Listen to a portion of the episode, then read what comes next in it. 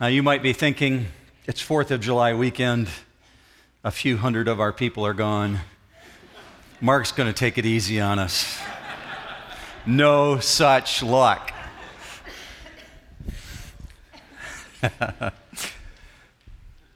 Last week, um, I posed a pretty hard question.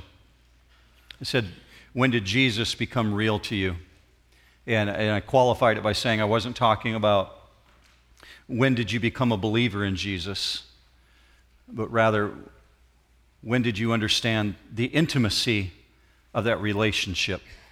When did Jesus become real to you? And you may, may not have been able to point to a specific point in your life, but rather it's been a gradual thing over a long period of time. Hinging on that question, and I'll, I'll come back to that a little bit later, is this question I want you to consider this week the concept of approaching God or coming to God is blank. How, how would you fill that in? Let me give you a few. Uh, that's okay. That's okay, Sherry. You can say humbling. That was one of the ones I was going to throw out. A, a few single word fill in the blanks for you. The concept of coming to God is scary. Comforting, intimidating, humbling. What word would you personally insert in there? Everybody has an emotion related to the thought of coming to God. Some would say it's uplifting. Some would say it's, it's incredibly threatening.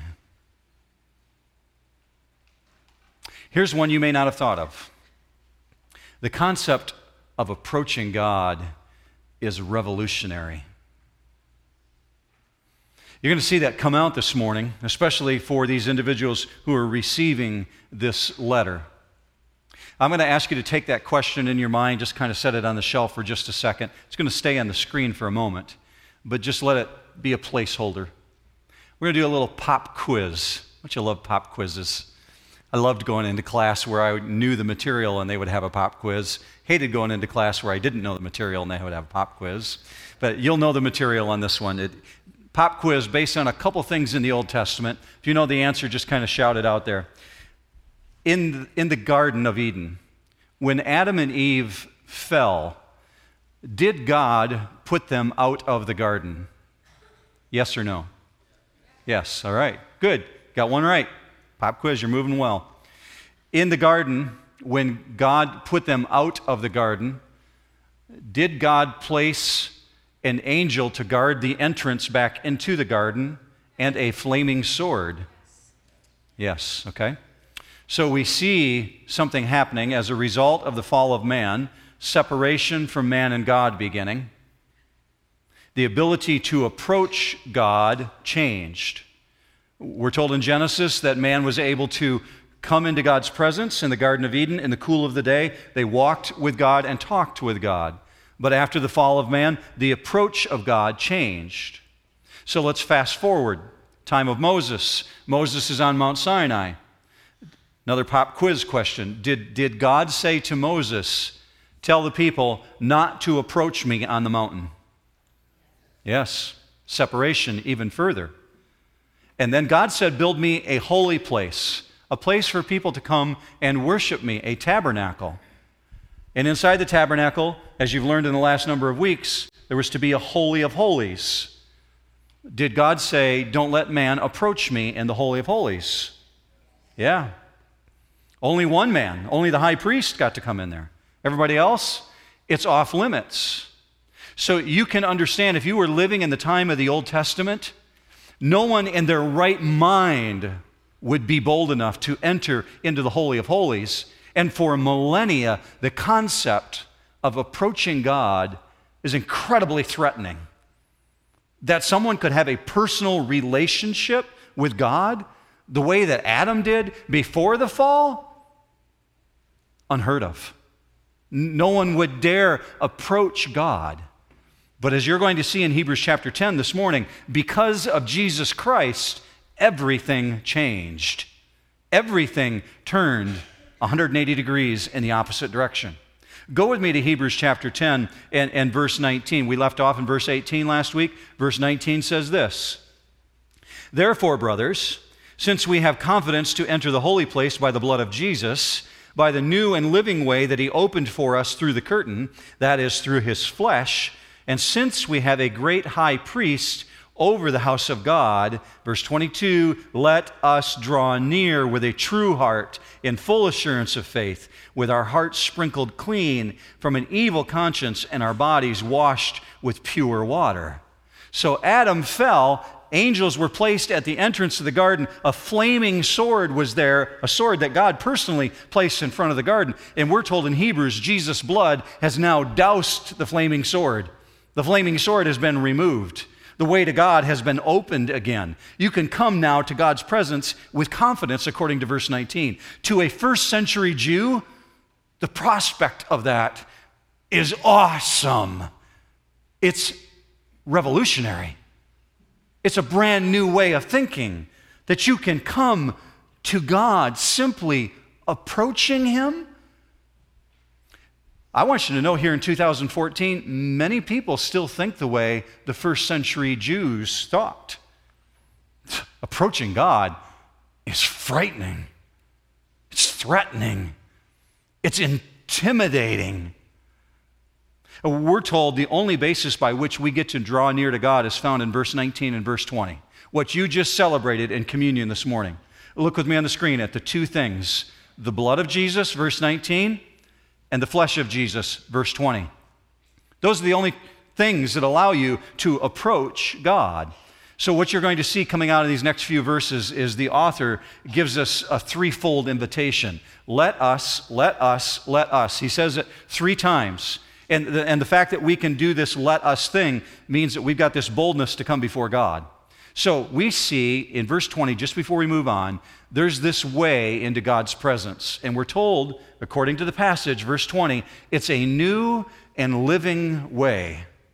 You know that Scripture is full of confusing statements that, that seem to not make a lot of sense, almost like a paradox in some cases. Well, this new and living way is one of those things that's kind of like a, a paradoxical statement. Here's why. The word new in Scripture, you're going to see this on the screen, is the Greek word prosphatos. And prosphatos means a recent kill, a fresh slaughter. It's the only time it's used in the entire Bible. And it's used here in Hebrews chapter 10. Prosphatos is used of the death of Jesus Christ. And so we're told because of this new, this prosphatos, this new slaughter, he has become the living way. Does that not seem odd to you? It's like a paradox that a fresh slaughter would become a new living thing. That's why the Bible sometimes is confusing to people, especially when you're talking to people who are non believers. If you used phrase like this, Jesus' death conquered death, they'd look at you like, Are you drunk or high? high what? Jesus' death conquered death. How do you explain that? Well, in the same way, the statement is made that Jesus' kill, the kill, the slaughter of Jesus, made this living way. It's a brilliant statement, the way that he's constructed it, to remind us of the blood and the flesh of Jesus, literally reminding the recipients of communion. So, anybody, this is what it's telling us anybody attempting to get into God's presence based on their character, based on their works of righteousness, based on the fact that I'm a really good guy, that gives you no access to God. He's literally saying it's only through the blood, it's only through the flesh, this new and living way that you get in to see God. Now, verse 22, it says, Let us draw near. And I love this phrase. Uh, you aren't going to see the word on the screen. It's in your notes this morning if you happen to pick those up. But this, this word, proserchomai, makes me think of my grandpa. And, and that's why I like the word. It takes me back to a time as a child when I had this relationship with my grandfather that was so intimate, this word, proserchomai, takes me right back there. Because let us draw near is a compound word. It, it pros, meaning forward, erchomai, meaning draw near. I don't know what your relationship was like with your grandparents, but mine with my grandfather was very, very special. And my grandpa had great ways of spoiling me and, and my siblings. First of all, my grandpa had a refrigerator in his garage that was just grandpa's refrigerator. And it was set aside for the grandchildren. And in grandpa's refrigerator, he stocked it with all kinds of good things. Things my mom didn't want us to drink and eat, but things that my grandpa said were okay. And if it was grandpa sanctioned, you didn't argue with it. Okay? So grandpa would put pop in there and he'd put candy bars in there and he'd put fruit in there just to appease my mother. But mostly it was the pop and candy bars. Now they happened to live in the same uh, quadrant that we had. We had this piece of property in Whitehall called Kring Corners, literally. It was just inhabited by all the Krings. And my grandpa just lived down the street. And so I could literally go into his home after school each day. And I knew invariably if my grandfather was not out splitting wood or working in his garden, that he would be sitting in his wooden chair in his kitchen and if I came through the door, and I stopped at his refrigerator, by the way, in the garage on the way in, if I went through the door of the kitchen, my grandpa would be sitting in his chair, and I was six, seven, eight, nine, ten years of age. Grandpa would proserchomai, say, Come here, Mark. And he'd put me on his lap, and we'd just talk about my day. This concept of proserchomai, to draw near, is God saying, Come here, come close. But there's a condition on it. It says, draw near with a true heart. Well, what is a true heart? It says it right there in verse 22. Let us draw near with a true heart. what does that look like? Well, first of all, it, it's the word sincere, alethanos, and it literally means without hypocrisy, meaning without any ulterior motive. Does God know when we come to Him with ulterior motives? He knows everything. So He knows when we're being fake, doesn't He? He knows when we participate in something like communion and we just do it out of habit versus out of reconstructing in our mind what did it really cost Jesus to go to the cross. He, he knows when it's false and when it's counterfeit. So God knows when we come with pure motives. Otherwise, Jesus wouldn't have said what he did in Matthew 5 8. Jesus literally said, It's those who come with a pure heart who see God. Is it possible to come to God with an insincere heart? I know I've done it. I bet you've done it. Don't look at me so pompous. I bet you have. Uh, we all do it. Matter of fact, David identified himself, King David in the Old Testament, and said, God, will you examine my heart and see if there's any impure thing in me? Because as humans, we're so capable of coming to God with an insincere heart. Here's a couple of examples. Jeremiah 3:10. God said the whole nation of Judah did it to him. Judah, Jeremiah 3:10, Judah did not return to me with all her heart, but rather in deception. They tried to deceive God, make him think they were coming back to him when they really weren't. Well, that's a, that's a whole nation. What about in the New Testament? An individual, Simon, Simon the magician, whom Peter had to chastise because he was trying to make money off from Jesus' name. Peter's talking to him in Acts 21, 8 21. Your heart, Simon, is not right before God. Therefore, repent of this wickedness of yours and pray that the Lord, that if possible, the intention of your heart may be forgiven. He was using the name of Jesus for profit. But Jesus knew, literally, Peter knew in this case, that he was doing it out of an insincere heart. God has always required that when we approach him, we approach him with a sincere heart. Deuteronomy 4:29, you will seek the Lord your God and you will find him if you search for him with all your heart. Here's my experience. All these years of walking with Christ, I've come to this conclusion. At the times when I sense that I'm coming before God with an impure heart or with not pure motives, this is what I do. I wait. I wait. How long? I wait and I wait and I wait until I know that what I'm approaching God about, I'm approaching Him with God's convictions, with a pure heart. So that requires me to come before the Father and say, On this issue, will you give me your convictions? Because I think mine are insincere. I think I might have ulterior motives here. However, you might have to say it to the Father. You have to come before Him with a pure heart because we're told according to Scripture the people who find God are those who seek Him with all their heart, meaning a sincere heart. Now, there's a little bit of a hard shift that takes place when we move into this next verse. It goes like this, verse 23 Let us hold fast the confession of our hope. I put in the word expectation there in parentheses. Without wavering, for he who promised is faithful. Have you ever met a hopeless believer? It's kind of a contrast in terms, right? How can you be a believer without hope? Well, it, it, it's possible. Individuals lose their hope. And so, why does this one, this writer, tell them to hold fast, lock on? Well, because some of them are wavering. So, he's not exhorting them to hold on to their salvation, he's exhorting them to hold on to the confession of their hope. Why? Because someone who's lets go has lost hope, and he's afraid that they're going to let go.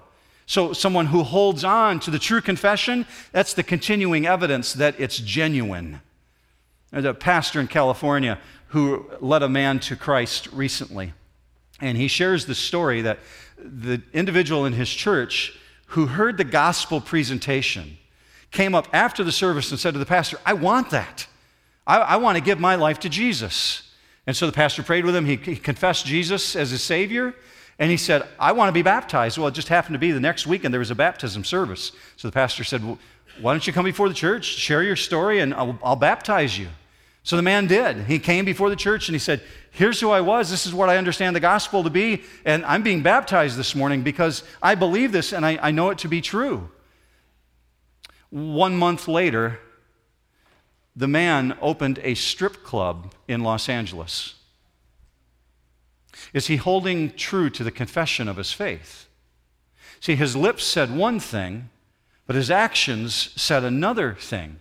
He didn't hold fast to the confession of his faith. Stood before the church and said one thing, but his actions revealed something else. There's a contradiction in his confession.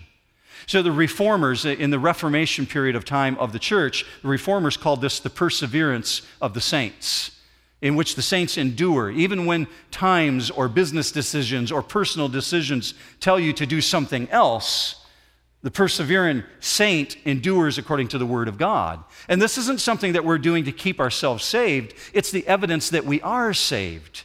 It's, it's the proof in the pudding. John Calvin, who is a theologian that lived hundreds and hundreds of years before, had this way of saying it. It very famous statement. He said, God's sovereignty does not exclude man's responsibility. Here's the way that Jesus said it back in the book of John. Let me take you first to John 6:44. Jesus said, "No one can come to me unless the Father who sent me sent me draws him." Meaning you can come to God, you can approach the Father, but it's incumbent upon God to take action as well. We both play a role in this. Here's another way that he said it, John 8:31. If you abide in my word, then you are truly disciples of mine. You can be a disciple, but you got to abide, but you can't abide unless you're a disciple. It's see the part of the paradox that confuses people. This is God saying, You've got a role and I've got a role. And he goes on to close in verse 23 by saying, The reason that you can hold fast, the reason that you can endure without wavering in verse 23 is because the one who promised to you your salvation is faithful. For he who promised is faithful. Now, understand where he leaves this now and takes us to the next level is he's saying, Don't stop. Don't stop with holding fast. That's the minimum, that's the basics. Don't be content to stay there. Take it to the next level. Use your persevering to encourage your brother and sister in Christ. Let's go to the next verse, verse 24. And let us consider how to stir up one another to love and good works, not neglecting to meet together as is the habit of some, but encouraging one another, and all the more as you see the day drawing near. Stir up one another. It's kind of a, a fun phrase. I want to explain this before we move on to verse 26. The word stir up, um, it has to do with irritating somebody. Okay? So when he's saying stir up one another, it's like making someone exasperated. Have you ever irritated someone to the point of love? Now, look at the association. This is why I said there's some of these paradoxical statements. How do you irritate someone to love? Look closely at the phrase. Let us consider how to stir up or exasperate one another to love. The kind of love that's being spoken of here is agape love. And agape love can only be done in community. I can't do agape love on my own. I have to have community. You have to have community. We need each other.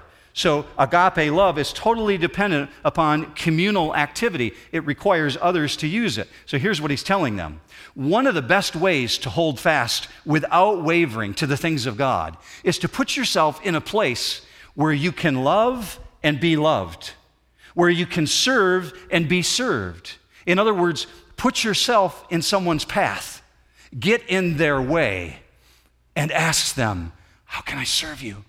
How can I serve you? How can I serve you? And allow them to serve you back. Not to the point where you're obnoxious with that person, but in a very healthy way, looking for ways to love in community. That keeps us from wavering. So his point is there's no better place than in the life of a healthy church. Don't give up on that, as is the habit of some. That's why he says it that way. Because your faithfulness in being active in the life of the church is an encouragement to others, or it provokes others to their activity to love other people as well. Now we make a really, really hard shift. And I told you in the very beginning, I wasn't going to let up on the hard stuff. This is where it gets really hard. This is scary stuff that's coming up next. And anybody who's familiar with the book of Hebrews and has looked at chapter 10 has looked at this passage and says, Wow, that is some weighty stuff. Let's go into it. Verse 26, it says, For if we go on sinning deliberately after receiving the knowledge of the truth, there no longer remains a sacrifice for sins, but a fearful expectation of judgment and a fury of fire that will consume the adversaries. Uh, notice right away, he uses the word we. He makes himself really relatable. He doesn't say if you go on sinning, he's putting himself in the same category. Now, understand, of the five warnings in the book of Hebrews, this is the most severe. As a matter of fact, most theologians believe that the warning that is here is the most serious in all of Scripture. I told you when we started the book of Hebrews that there's three categories of people who are receiving this letter. There, there's clearly the non believers who are in the church, who have heard about the things of God, and they've just said, nah, not interested. And then there's the believers who clearly have received this letter. They, they, they are those who have this attitude that they belong to Christ. But then there's this third category, and that's who I want to explain now. And the third category are the posers individuals who come into the church who act as though they believe. They acknowledge the gospel. They may even make a commitment, even if it's superficial, and they identify themselves with the church. But over time, the enthusiasm cools, and they find themselves walking away because the cost of being a Christian is too high. So you can understand, based on the history of why I've told you this letter is being written, these individuals are thinking of running back to Judaism because Rome is killing the Christians. And they're thinking, I'm going to leave because Judaism is safe. That's one of the reasons he's including them in this group. What you have before you in verse 26 is possibly the clearest definition in the entire Bible of the word apostasy. And, it literally says they receive the knowledge of the truth, but they deliberately remain in sin. And here's what an apostate is they see the truth, they know the truth, they hear the truth, but eventually they willfully reject it. So apostasy has two major characteristics to it, according to what we see in the Bible. They have a knowledge of the truth and they willfully reject it. There's one verse in 1 John that helps us understand the view that the disciples had. John, when he was pastoring a church in the first century, saw individuals who fell into apostasy. This verse helps us understand what it really is. 1 John 2:19. He says, "They went out from us but they were not really of us. For if they had been of us, they would have remained with us. But they went out in order that it might be shown that they all are not of us. Apostasy is on the increase in the church in 2014. It, it, and it should be expected that it would increase. I'll tell you why in just a few minutes. John MacArthur had an interesting observation about this. Let me show you his quote. He says apostates are not made in the absence, but in the presence of Christ. They are bred almost without exception within the church, in the very midst of God's people. And this is the thing that every parent walks in fear of. Whether you're a child here today with your parent, or you're a parent raising a child, or a grandparent whose kids, or an uncle or an aunt whose, whose nieces and nephews are in the church, every family member walks in fear of that knowledge that people can be raised in the church and know the truth and have the knowledge of the truth, but willingly walk away. Apostasy, understand, is not new. It's very old. It, it predates the church. It goes back to the time of the children of Israel. It's the most serious sin of all. And it is not a sin of ignorance, it's a sin of rejecting the truth. So I'm going to use Judas as an example. Judas had more information available to him than anybody else at that period of time, other than the other 11 disciples. Judas is the classic apostate. There's no wonder why Jesus called him the son of perdition.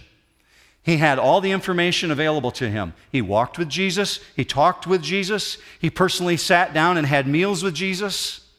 He, he's the consummate flaw in the excuse I'd believe in Jesus if I just had a little more information. Well, Judas had all the information, he had all the evidence, yet he turned his back and he became apostate, willingly walking away. There are individuals in the church today who move towards Jesus right up to the edge of belief, but in the end walk away and say, nah, the cost is too much. Or the past begins calling to them, saying, hey, come on over here. What, we're doing is so much more fun. You gave up way too much to do that. And begin hearing the voices of the past days. And ultimately, they've had enough of God and walk away. Here's why I say apostasy is increasing because Scripture says apostasy is a trademark of the last days. Look with me on the screen 1 Timothy 4 1. The Spirit explicitly says that in later times, some will fall away from the faith, paying attention to deceitful spirits and doctrines of demons by means of the hypocrisy of liars seared in their own conscience as with a branding iron. And what's the result? In verse 26, we're told, For that person, there no longer remains a sacrifice for sin. So there's two results of apostasy. Number one, the apostate has no sacrifice. And that is scary stuff. There's nothing to compensate for his sins. In other words, he's beyond salvation because he's rejected what he knows to be true. Jesus offered his flesh and his blood, and they're walking away, leaving no sacrifice whatsoever for their sin. So all hope of salvation is forfeited. Number two, the apostate has great judgment, and this one's even scarier than the first one. The, the principle is this the greater the sin, the greater the judgment. Since apostasy is the worst sin, it has the worst judgment. It, uh, Matter of fact, if you look at verse 27, it says that God sees the person who goes apostate as being an actual enemy of his. He calls them an adversary. And this conveys the idea of something that's incredibly frightening. He says in verse 27 they shouldn't expect a fearful expectation of judgment. And so he uses this really vivid language about the raging fire and the devouring flames because these people have turned into the adversaries of God. They become like Judas do you notice that they can't be regarded as a neutral position? There is no neutral position with God. You're either for me or against me, Jesus said. And those who have the light have a greater, greater degree of responsibility. So let's go into verse 28 with fear and trembling because it talks about the repercussions of someone who has the light and willingly walks away. And in my notes, I've entitled this The Subdivisions of Hell, because there are categories to hell. Let's go forward with this with verse 28. Anyone who has set aside the law of Moses dies without mercy on the evidence of two or three witnesses. How much worse punishment do you think will be deserved by the one who has spurned the Son of God and has profaned the blood of the covenant by which he was sanctified and has outraged the Spirit of grace? For we know him who said, Vengeance is mine, I will repay. And again, the Lord will judge his people. He's using an argument from the greater to the lesser to show the seriousness of this. So let me explain this. In the law of Moses, we know that the Ten Commandments, the law of Moses, was given by God, right? God gave Moses that law. Moses didn't make up the law, God gave it to him on Mount Sinai. And, and the law, because it's very specifically from God, we understand that the person who rejects the law of God is, in essence, rejecting who? God. So if you reject the law of God, you're rejecting God. Well, the Old Testament was very, very clear. When that happened, there was no exception allowed. That person had to be executed. If they were going to reject God and walk away, they were to be killed if they lived under the Old Testament system. Well, his, his argument is this in such serious matters, the charge had to be proved by more than one person. It had to be proved by two or three witnesses because it was going to cost that person his life. So to disrespect the law was extremely serious. But this issue far surpasses that because Jesus is better than Moses, right? Jesus is greater than Moses. So his, his question for us is in verse 29 how much worse punishment? See, there's degrees of punishment for individuals who willingly walk away. There's degrees of sin, there's degrees of judgment. So let me take you to an example. Jesus is talking with Pilate. He's already been arrested in the garden. The guards have brought him into the palace. And he's standing with Pilate, and there's a, small conversation going on.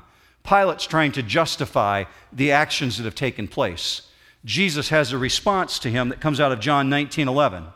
And it says this Jesus speaking, He who delivered me up to you has the greater sin. Do you know who he's speaking of? Judas. Judas delivered Jesus over to the guards he has a greater degree of responsibility. See, both men, Pilate and Judas, are unbelievers. They have both rejected Jesus, but Judas is apostate because he has greater information. He had light way beyond what Pilate had, therefore, a greater degree of guilt in rejecting Jesus. Jesus says he's got greater guilt than you. See, the judgment is in proportion to the sin. God is not more tolerant today than what he was in the Old Testament. I want to be really clear about this part because I confused people in the Saturday night service when I made that statement. When Jesus says Judas has a greater degree of sin on him, a greater degree of guilt, it's because he had more information. In society today, people look at the God of the Old Testament and they say, wow, he was like really harsh. I mean, look at the penalties. Look at the punishment for the people in the Old Testament. And they would say, well, God of the New Testament is so much more loving. He's so much more tolerant today. Would you agree with that statement? I, I don't think you would. Here's why because we have immeasurably more light available to us today, the worst sins of the Old Testament don't begin to compare with a person who has known of Jesus and yet willingly rejects him. I'm going to give you an example from Scripture to back that up. What we're talking about is the person who willingly rejects Jesus today is going to find themselves in the Judas subdivision of hell. And let me back that up. I know that's a really strong statement. Jesus lived in the city of Capernaum. After he was raised in the city of Galilee, he moved to the seaside shore, Peter's hometown, the city of Capernaum. And in Capernaum, he did many great miracles. And he taught publicly so that people would understand who he was. At the very, very end, near the arrest of Jesus, Jesus had something very specific to say to the city of Capernaum and the inhabitants. Look with me on the screen at Matthew 11 23. And you, Capernaum, will not be exalted to heaven, will you? You will descend to Hades. For if the miracles had occurred in Sodom, which occurred in you, it would have remained to this day. Nevertheless, I say to you that it will be more tolerable for the land of Sodom in the day of judgment than for you. That should scare the bejeebers out of us. Jesus is saying Sodom and Gomorrah, yeah, that was destroyed in the Old Testament, but they're going to be better off than anybody who has the information of who I am and willingly rejects me. That's why this really terrifying verse comes out of verse 31. It is a fearful thing to fall into the hands of the living God. See, he's already made the case that Jesus is better. 10 chapters now. Jesus is better. Jesus is better. Jesus is better. We're seeing it over and over and over again. And we've already learned that God is long suffering and He's patient and He's merciful and He's kind. But for the one who turns his back on God, there's nothing left God for God to do for that one. And we're coming into the home stretch here, the last few verses, and what we gain just before the ending is some insight into who these people are that he's been writing this book to for 10 chapters now. We find out that they're friends of his. G- go with me to these last few verses. Verse 32. But recall the former days when, after you were enlightened, you endured a hard struggle with sufferings, sometimes being publicly exposed to reproach and affliction, and sometimes being partners with those so treated. For you had compassion on those in prison, and you joyfully accepted the plundering of your property, since you knew that you yourselves had a better possession and an abiding one. This is a group of people who have given up many things their reputation, their friends, they've given up their possessions. And this writer obviously knows these people whom he's writing to. This is a real relationship. These are people with whom he has intimacy. And he's aware they've endured much and yet it hasn't driven them away. They found out what the cost of being a Christian is. They're not ashamed of the gospel of Jesus Christ. It hasn't yet scared them away, it's cost them something. So he says, Remember, reconstruct in your mind, recall the former days, the things that you have already endured. And in verse 32, he uses the word hard struggle. It's, it's the word athleticus. It's where we get the words athletics from. In, in other words, the Christians in the first century were looked at as spiritual athletes, even if people didn't like them. They looked at them as people who would endure through really, really hard times. And, and they gave up so much that it actually caused them to be recognized as athletes, athleticists. So he says, You've gone through this hard, stru- hard struggle, and this hard struggle has been triggered by something. It's been triggered by your suffering. So he uses the word publicly exposed. It's, it's the word theatricus. It may sound familiar to you, theater. He's telling them, I know you've been put on stage. I know you've been publicly humiliated. You've been insulted in front of crowds. I know what you've gone through. I know what you've endured to the point of being public focus of insult. And then he steps it one more further. He says, Some of you have spent time in prison and you've been with the prisoners. I don't know if you've studied first century prisons, but it's not like the prisons of 2014. Just let me tell you. There's no yard time.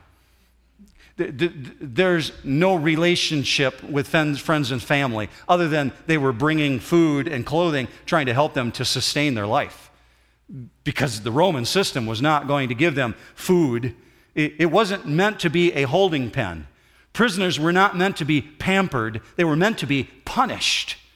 And association with them meant risk to your own life. As a matter of fact, it identified you as an enemy of the state. So these people have really understood what it means to give up much for the cause of Christ. And he goes one step further. He says in verse 34 You joyfully accepted the plundering of your property.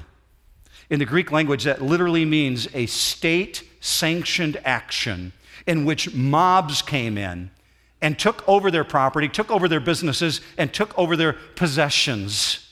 And he says, You joyfully endured that.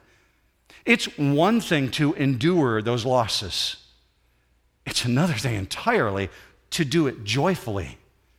These people are so focused on heaven's rewards, they were able to take the loss. They knew that their possession in Christ is not subject to attacks, so they were willing to abide.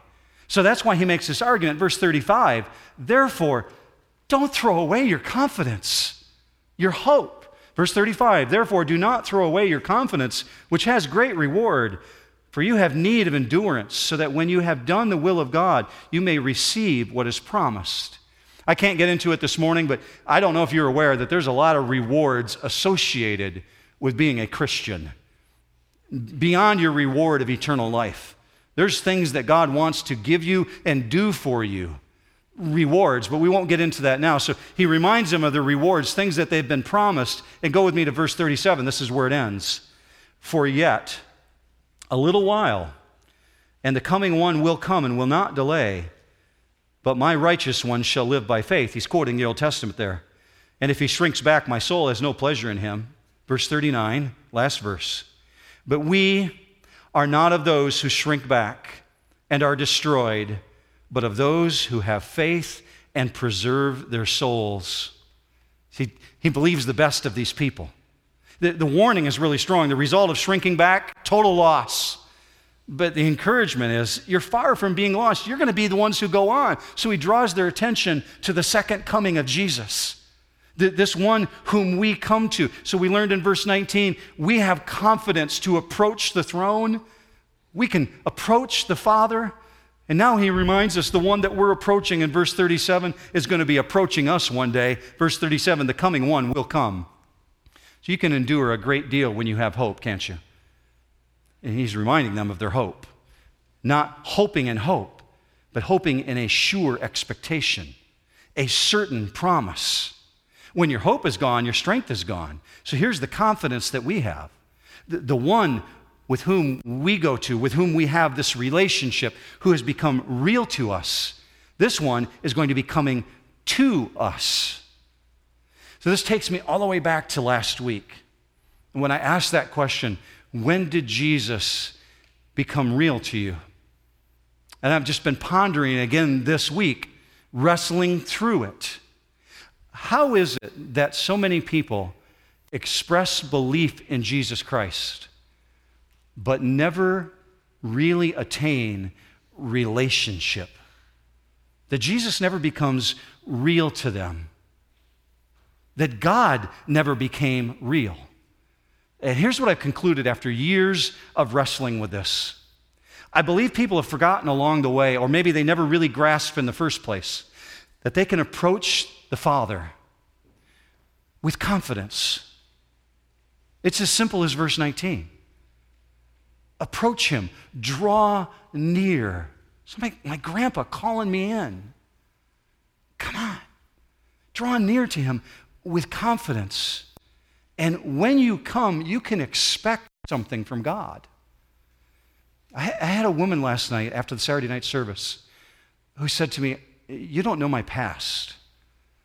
I can't approach God because of all the sin in my life, all the mistakes. Does that mean me? I can approach God that way? And she said back to me, What could I expect when I come to Him? Let me take you back to Hebrews chapter 4 to close this. Hebrews 4, verse 16. Therefore, let us draw near with confidence to the throne of grace so that we may receive judgment and go to hell. I'm just making sure you're paying attention. What does it say, church? Mercy and grace. That's your God. So, even for these Hebrews who had the light, the temptation was to walk away, and some of them may have. But they could always come back and say, I was wrong. I repent. I need your mercy. I need your grace. He says, in the time of need, God knows what your time of need is.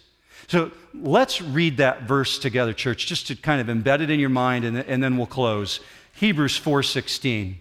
Therefore, let us draw near with confidence to the throne of grace, so that we may receive mercy and find grace to help in the time of need. That's our God. It's a great point to close on. Let's pray together. Father, there's some here today who greatly needed to be reminded of this or know it for the first time that you are the God of mercy, and you are certainly the God of grace. You have overlooked what I deserve and have given me what I do not deserve. We celebrated communion here, Father, in front of you today as a public witness of that. We are heirs with Christ. I pray for my brothers and sisters who have been here this weekend, those who are not here, who are going to listen later, that you would remind each of us we can draw near to you and you will be real to us and we can have actual relationship with you. Help us, Father, not to hear the haunting voices of Satan telling us we're too covered in sin, because that's totally contradictory to, to your word. You've forgiven us, and you see us as holy. Father, I, I pray that that courage would be there, that that boldness would be there this week to come before you with confidence Show us what it means to have real relationship with you. I pray as a result of having been here that your blessing will rest upon us for having spent time studying your word and singing your praises. Send us out now with your blessing. It's in Jesus' mighty name we pray. Amen.